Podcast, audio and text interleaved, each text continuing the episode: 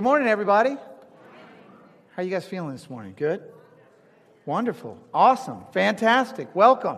My name is Brent. I have the honor of serving as the pastor here at U City Family Church, and I'm just thrilled that you're here. Uh, we are launching a brand new series today called Red Letters The Transforming Words of Jesus. Um, I want to start today with a question, and I think I probably know the answer to this question. But how many of you are ready for this political cycle to be over? Anybody with me on that? Yeah, unanimous. Um, I would literally like to go out camping in the woods without a phone or a computer uh, between now and November 9th to avoid hearing any more talk about any of the nefarious conduct of any political candidate on any side of the aisle. Uh, it's just a life sucking, soul crushing span of my life that I cannot get back.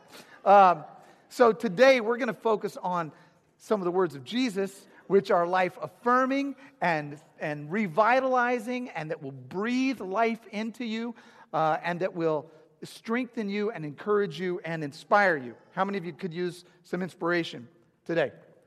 So I wondered uh, this week, I wondered, like, is this political cycle just just totally different from all of the other ones before. Like, is this the worst? Like, have we ever been this bad before? And so I did a little digging historically. It turns out that no, there's been some pretty raunchy and nasty uh, uh, political debates before.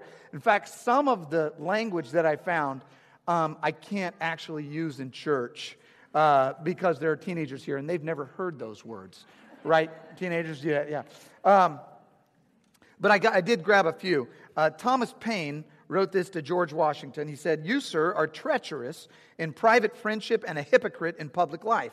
The world will be puzzled to, dis- to decide whether you are an apostate or an impostor, whether you have abandoned good principles or whether you ever had any. Good, sir. Um, so, Teddy Roosevelt uh, said this about William McKinley He has no more backbone than a chocolate eclair. Oh, that was pretty clever, actually. Um, Lyndon Johnson said this about Gerald Ford Ford is a nice guy, but he played too much football with his helmet off. So, yeah, I mean, it's like life, political discussions have always been life sucking, soul crushing, uh, draining.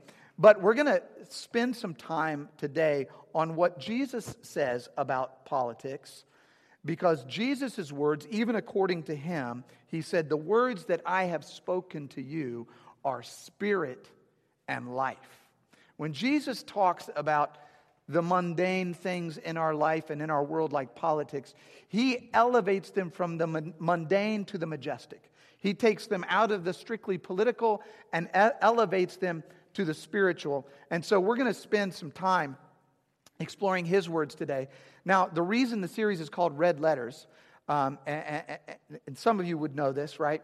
Uh, if you're over 30. But if you're under 30, um, and the only Bible you've ever read is on an app, I want to show you an, an ancient artifact um, that you may never have seen.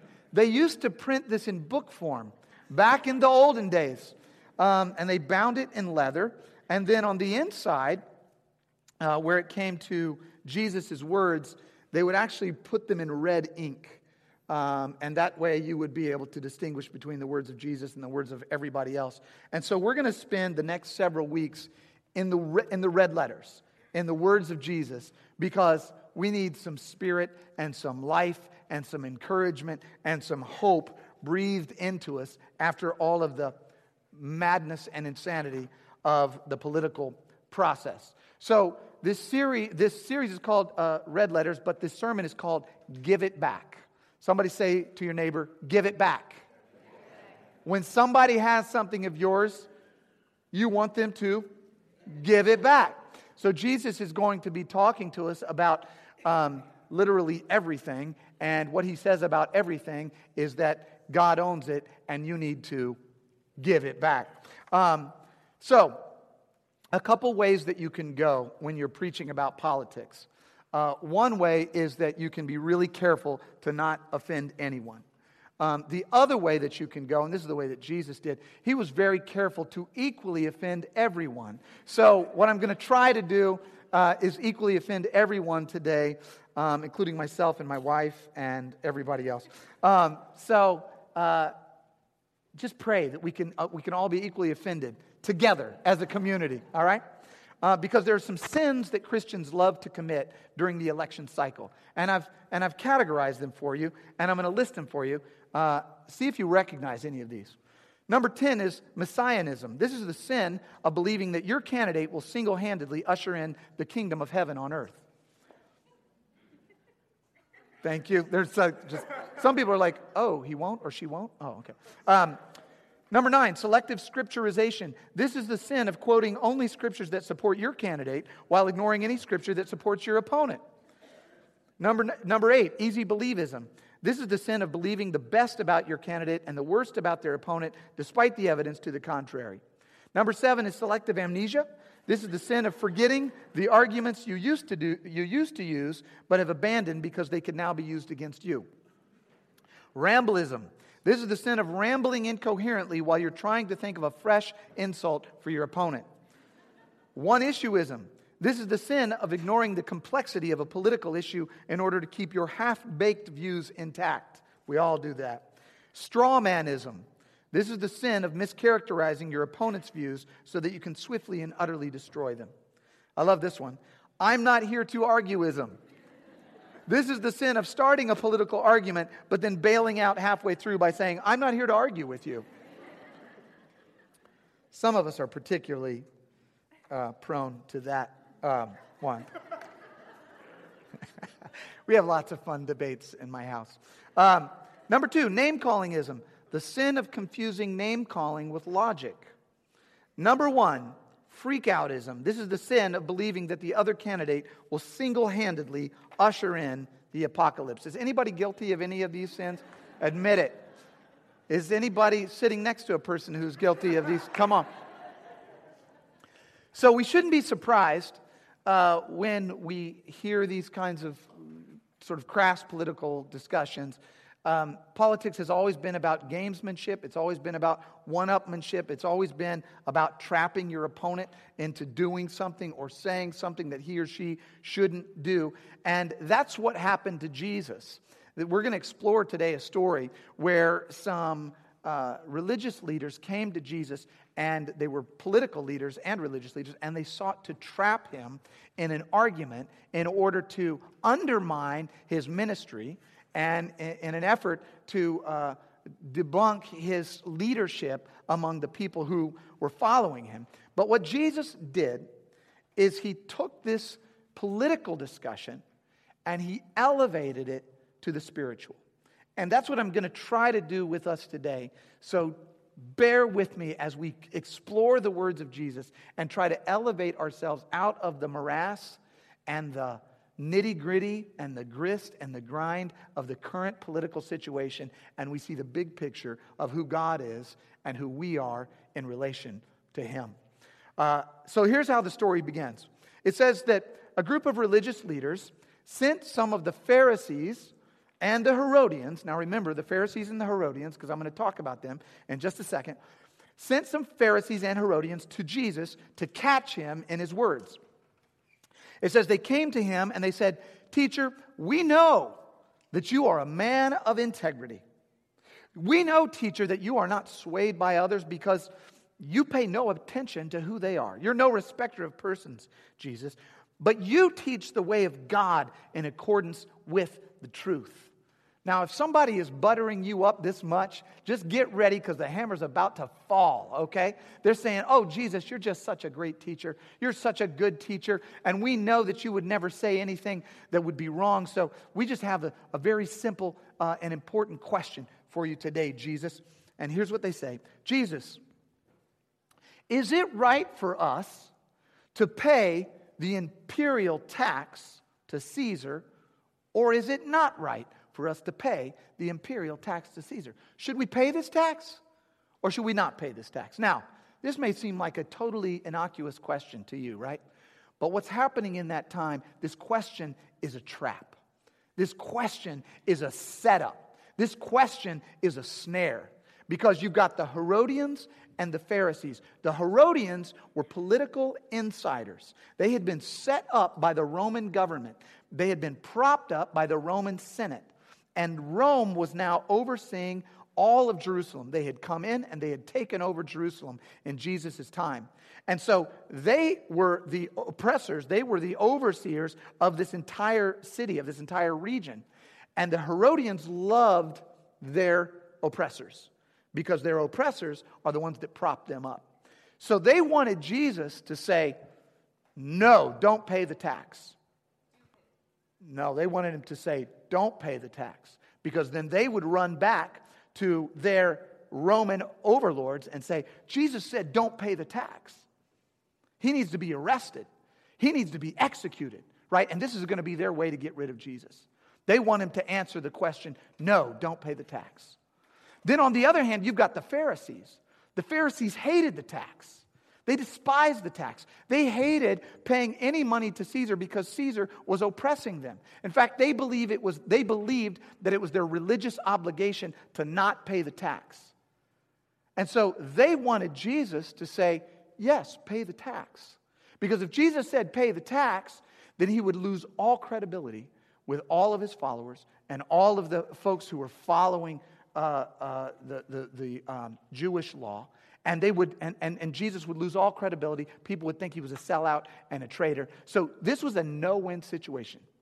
If jesus says no don't pay the tax he's going to get arrested. If jesus says yes pay the tax nobody's going to follow him anymore. So what does jesus do? You're sitting at the edge of your seat wanting to know. Here's what jesus does. Scripture says jesus knew their hypocrisy and so he said to them why are you trying to trap me? Right? Why are you trying to ensnare me right now? He said, Bring me a quarter and let me look at it. Who's got a quarter? Does anybody got a quarter I can borrow? Come on. Let me see this quarter. Thank you. Excellent. Okay. I forgot to give the person from the first service their quarterback. So it's somewhere around here. We'll make sure and get that quarterback. Thank you, Dom. You'll get this quarterback. So Jesus holds up a quarter and he says, Whose image is on this quarter? And they say, George Washington. Thank you. Man, we're getting lots of feedback today from the Congress. Let's just talk it out. Give me a stool. They said, George Washington is on this quarter. And then Jesus said, Then give to Washington that which belongs to Washington, and give to God that which belongs to God. And it says in the scripture that the people who were listening, the Herodians and the Pharisees, were stunned and amazed, and they just walked away. Jesus is saying in this moment if something belongs to someone, give it back. If it belongs to Caesar, give it to Caesar. If it belongs to God, give it to God. Now, on first impression, you might think, look, is he just dodging the question? Is this just a clever way to avoid answering this difficult political question? But here's what Jesus is doing He is elevating this conversation from politics to providence. He's taking it out of a discussion about your political affiliation, and he's saying, I want you to examine your spiritual identity. I want to elevate this conversation out of the mundane nuts and bolts and the grist of this current hot political situation. And I want to take a moment and I want to elevate you to understand who you really are, who God really is, and what your relationship with Him is all about. So when He says, Give unto Caesar that which is Caesar, He's saying, Don't ignore the current political situation, don't run from it, don't hide from it. Don't deny it. Don't step away from it. But on the other hand, put it in its proper context. Because while Caesar sits on the throne of Rome, God still sits on the throne of heaven. Do not invest all of your energy, your hope, your dreams, your passions, your love into this current political situation because ultimately these, this is a blip on the horizon of history. And ultimately, God still reigns. He's got this under control. So here's what he's saying. Here's what he's saying to the political outsiders. He's saying, when you're tempted to give up, when you're tempted to despair, when you're tempted to believe there's little hope, you need to remember that there is a loving and mighty God who is overseeing all the workings of the universe, always has, and always will. He's in charge, He's in control. He's saying the coin may belong to Caesar, but Caesar belongs to God. Everything belongs to God. So do not get stuck in the trenches of identifying yourself too tightly with a politician or with a political party because ultimately your identity is with God. He's saying, Give unto Caesar that which is Caesar's, but give unto God that which is God. He's saying to the political outsiders who are afraid, He's saying, Give your fear to God. If you're anxious about things that you've heard over the last several weeks and months, if you're worried about things that are being said, if you're uh, afraid about where things are going and what's going on both here and abroad, give that fear to God. He's still in control, He's still in charge. Scripture says that God brings one down and raises another up. He deposes kings and raises up others. He changes the times and the seasons. God is still in control. You don't have to be afraid. When I was a kid, I heard this story. Uh, uh, it was a, a legend about a Cherokee father and son. And I'm pretty sure this legend isn't true, uh, but generally preachers don't let the facts get in the way of a good story. So I'm going to go ahead and tell this story. Uh, no, I, I think it's a legend, but it's a, it, it, I remember hearing it when I was a kid, and it, and it hit me, and I want to share it with you. Um, the story is about a, a, Cherokee father who's taking his son uh, through a rite of passage to become a man. And part of the, the rite of passage is that the father takes the son, and they go deep into the woods. And the father blindfolds the son as they head out into the woods. And they go deep, deep, deep, deep into the woods. And the father takes the son out and he says, Son, listen, I'm going to take you out here. I'm going to put you down in a clearing, and you're going to spend the night out here in the woods. And here's what I don't want you to do I don't want you to take the blindfold off. No matter how scared you get, how panicked you get, I don't want you crying out for help. I don't want you trying to run back home to mom. I want you to sit out here on this log all night long, and after you do that, you'll be a man. And so the father takes the son and he takes him way out into the woods. He puts the blindfold on and he sets the son down. And the, and the, the sun begins to fade. The cold night air begins to move in around this boy. Uh, the boy begins to hear the rustle of leaves off in the distance, and he wonders, is there a wild animal out there that's going to try to get me? He hears the howling of wolves off in the distance. He hears the cold wind whipping through the trees, and he's scared, and he's par- uh, panicking, and he's terrified, but he's remembering the words of his father saying, just stay here, don't move. It's going to be okay, right? And so he sits there all night long, all by himself on this log in this clearing. And slowly, the morning sun comes up and he begins to feel the rays of sunshine on his skin. And the little boy takes off his blindfold and he looks over and suddenly he realizes his father has been sitting on the log next to him all night long, watching over him, protecting him. When he thought he was alone, he was not alone. When he thought he was in danger, he was not in danger. When he thought there was no one to help him, there was someone to help him right there. This is the way God is with you and I. In every situation, yes, in the political situation, but in every aspect of your life, God is there right here, right now, with you to protect you, to lead you, to guide you, to strengthen you, to inspire you, to encourage you, to bring you to where He wants you to be, to grow you into the man or the woman that He wants you to be. You do not have to fear. God is always at your side. When Moses was about to transition out of leadership, he had been leading the children of Israel for 40 years. And there's going to be a political transition, there's going to be a handing off of power. The children of Israel were terrified Because all the only leadership they knew was Moses' leadership. They trusted him, he had led them well, and now he's getting ready to hand off leadership. And the children of Israel, the scripture says, were horrified. They didn't know what was going to happen. What's the next leader going to be like? What's he going to do? Who's he going to be? And here's what Moses said to them He said, Be strong and courageous, children of Israel. Do not be afraid, for the Lord your God goes with you. He will never leave you, He will never forsake you. Today, as we face a country and a world that is deeply divided by race, by politics, by class, as we face an uncertain future both here and abroad, the Lord is saying to you and me, be courageous. Do not be afraid, for the Lord your God goes with you. He will never leave you, He will never forsake you. Give God your fear. Give Him your anxiety. Give Him your worry. He's there to carry it all. So that's what He says to the political outsiders.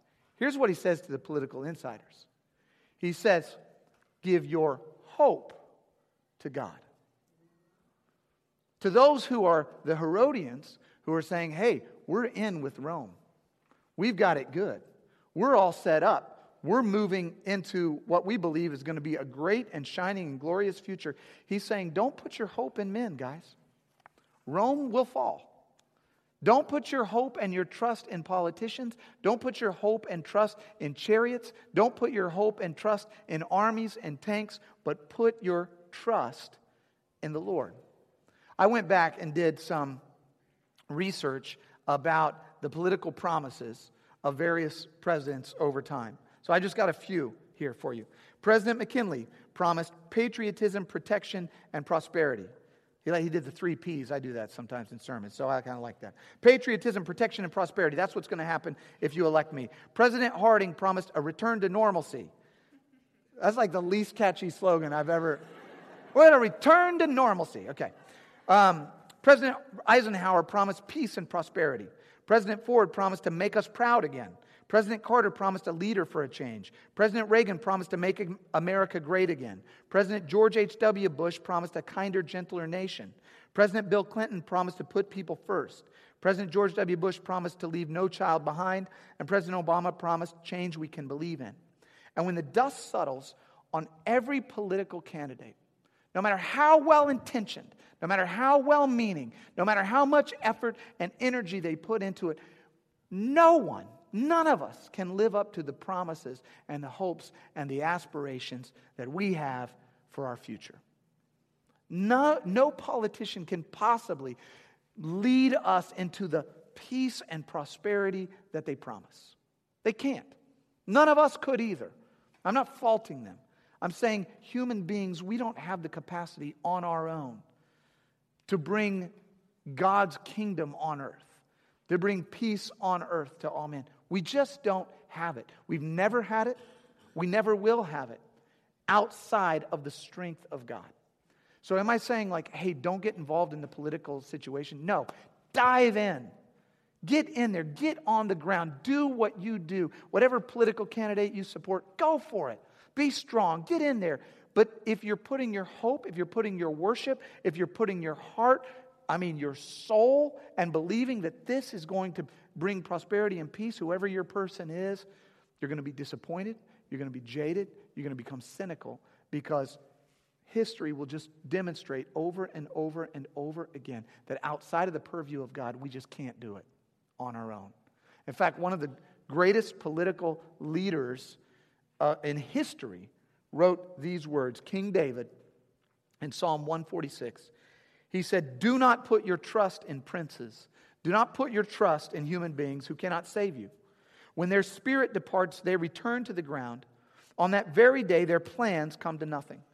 He said, Blessed are those whose help is the God of Jacob, whose hope is in the Lord their God, because he is the maker of heaven and earth the sea and everything in it. He remains faithful forever. He upholds the cause of the oppressed and gives food to the hungry. The Lord sets prisoners free. The Lord gives sight to the blind. The Lord lifts up those who are bowed down. The Lord loves the righteous. The Lord watches over the foreigner and sustains the fatherless and the widow. And the Lord frustrates the way of the wicked. put your trust, you guys, today, put your trust in the Lord. Put your trust in Him. Give Washington what is Washington's, give Caesar what is Caesar's, but put your heart and your soul and your mind and your spirit in God. Follow Him with everything you have got. Because when you do, you are part of a bigger picture. You're part of a grander narrative. You're part of a bigger identity. When the dust settles on this election and we're 20 years down the road and 40 years down the road and 100 years down the road, what lasts is God's word. Final thing that Jesus is, is implying in this statement he's saying, give your hope, give your fear, and ultimately give yourself, your whole self, to God. When Jesus held up the coin, he was doing, he was, he was, he was sort of messing with the people that were around him.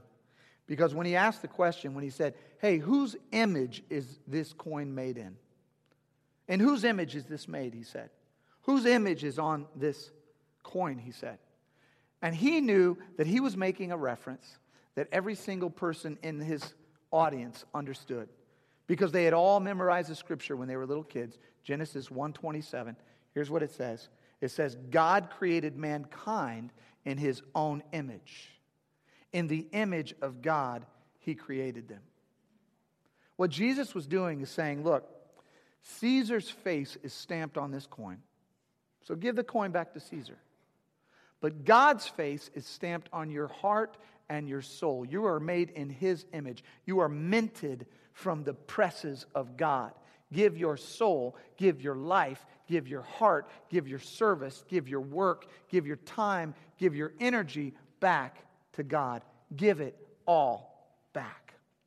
He's saying to each and every one of us today that wherever we land and however this whole election cycle ends, which I pray that it just ends soon. Can we just end it? Give it all back to God.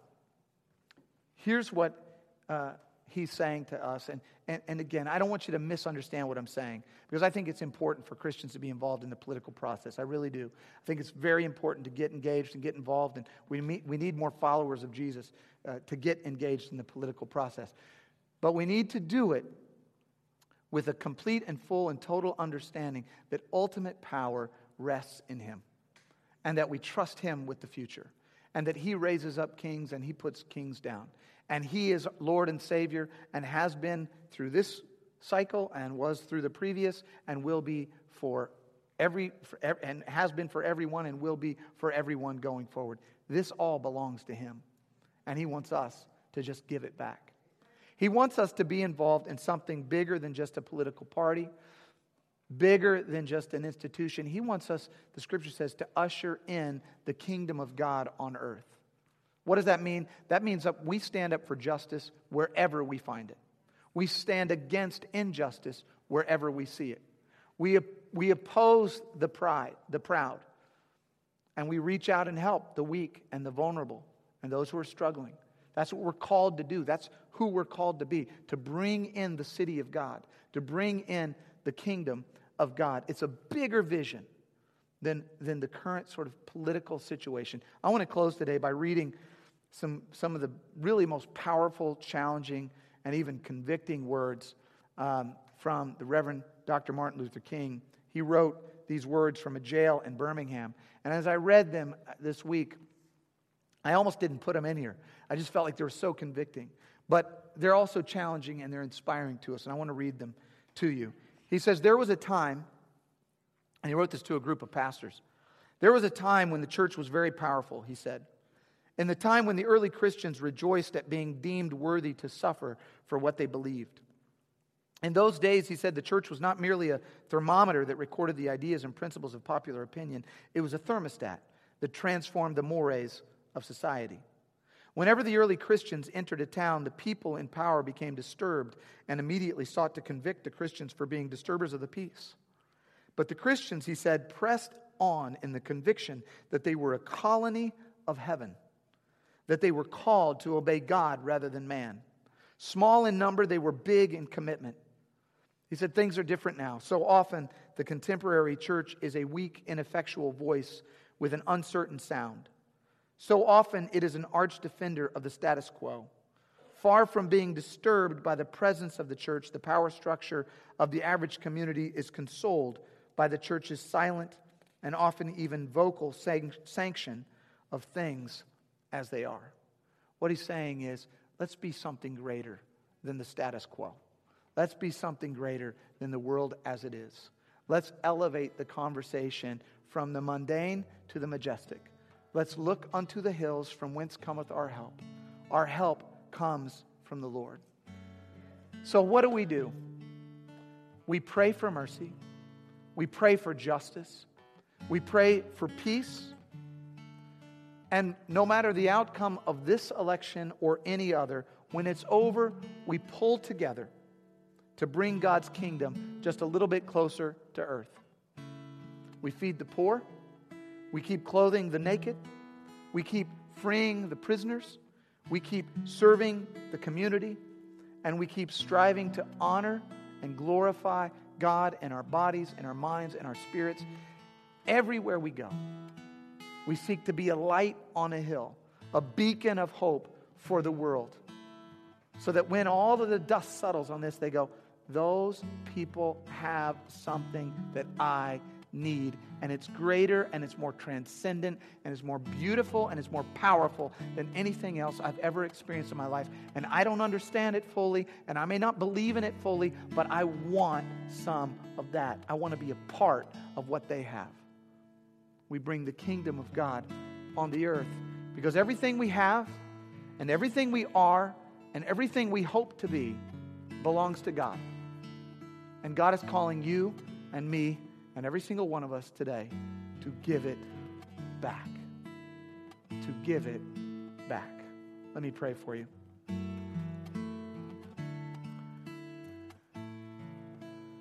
Lord God, I thank you for the powerful words of your Son Jesus. I thank you for the challenge that is built into these words. I pray, Lord, that every single one of us would leave here today and wrestle with these words and struggle with these words and think back and forth on these words and say, Jesus, what does this mean for me? What does it mean to give myself back to you? What does it mean to give you my hope? What does it mean to give you my fear? What does it mean to give you my life? What am I holding on to, Jesus, that I have not released back to you? What am I trying to carry on my own? That I haven't given back to you. Because, God, I pray that your words would breathe life and hope and inspiration and strength and courage and encouragement into the hearts of every single person here today. Lift us, Lord God, with your words, and let your words today be breath and life for all of us. In Jesus' name, amen.